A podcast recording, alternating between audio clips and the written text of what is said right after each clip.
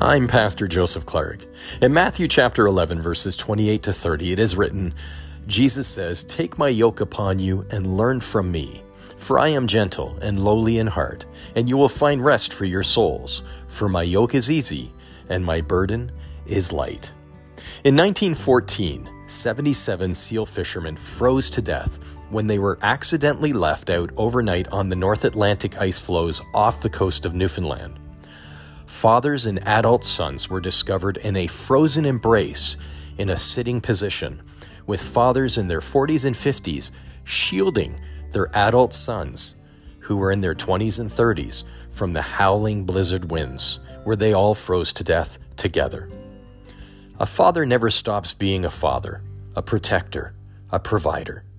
This past summer, my father went to be with the Lord. As my family and I grieved with faith, I reflected on how, as a small child, I felt so safe, so secure, and warm in His arms.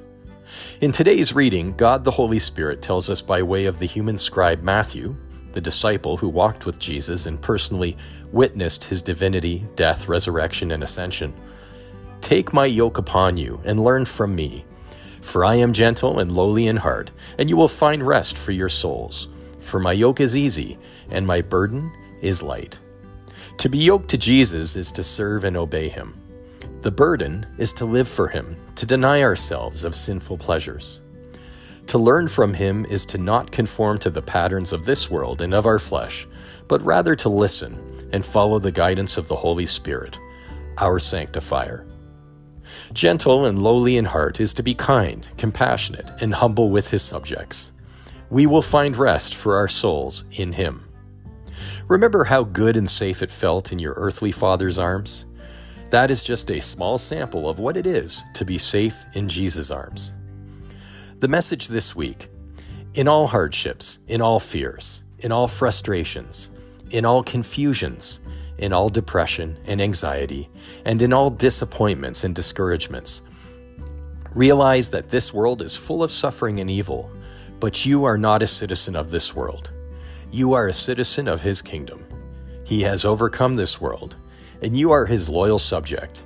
You are his child. Rest peacefully in his presence. Heavenly Father, we thank you for the life that we now have in Christ, and we declare our dependence upon you, and we take our stand against Satan and all his lying ways. We choose to believe truth, and we refuse to be discouraged. You are the God of all hope, and we are confident that you will meet our needs as we seek to live according to your word. We express with confidence that we can live a responsible life through Christ who strengthens us. In Jesus' holy name we pray. Amen. I'm Pastor Joseph Clark. Thanks so much for tuning in this week and listening to this episode of Jesus Saves.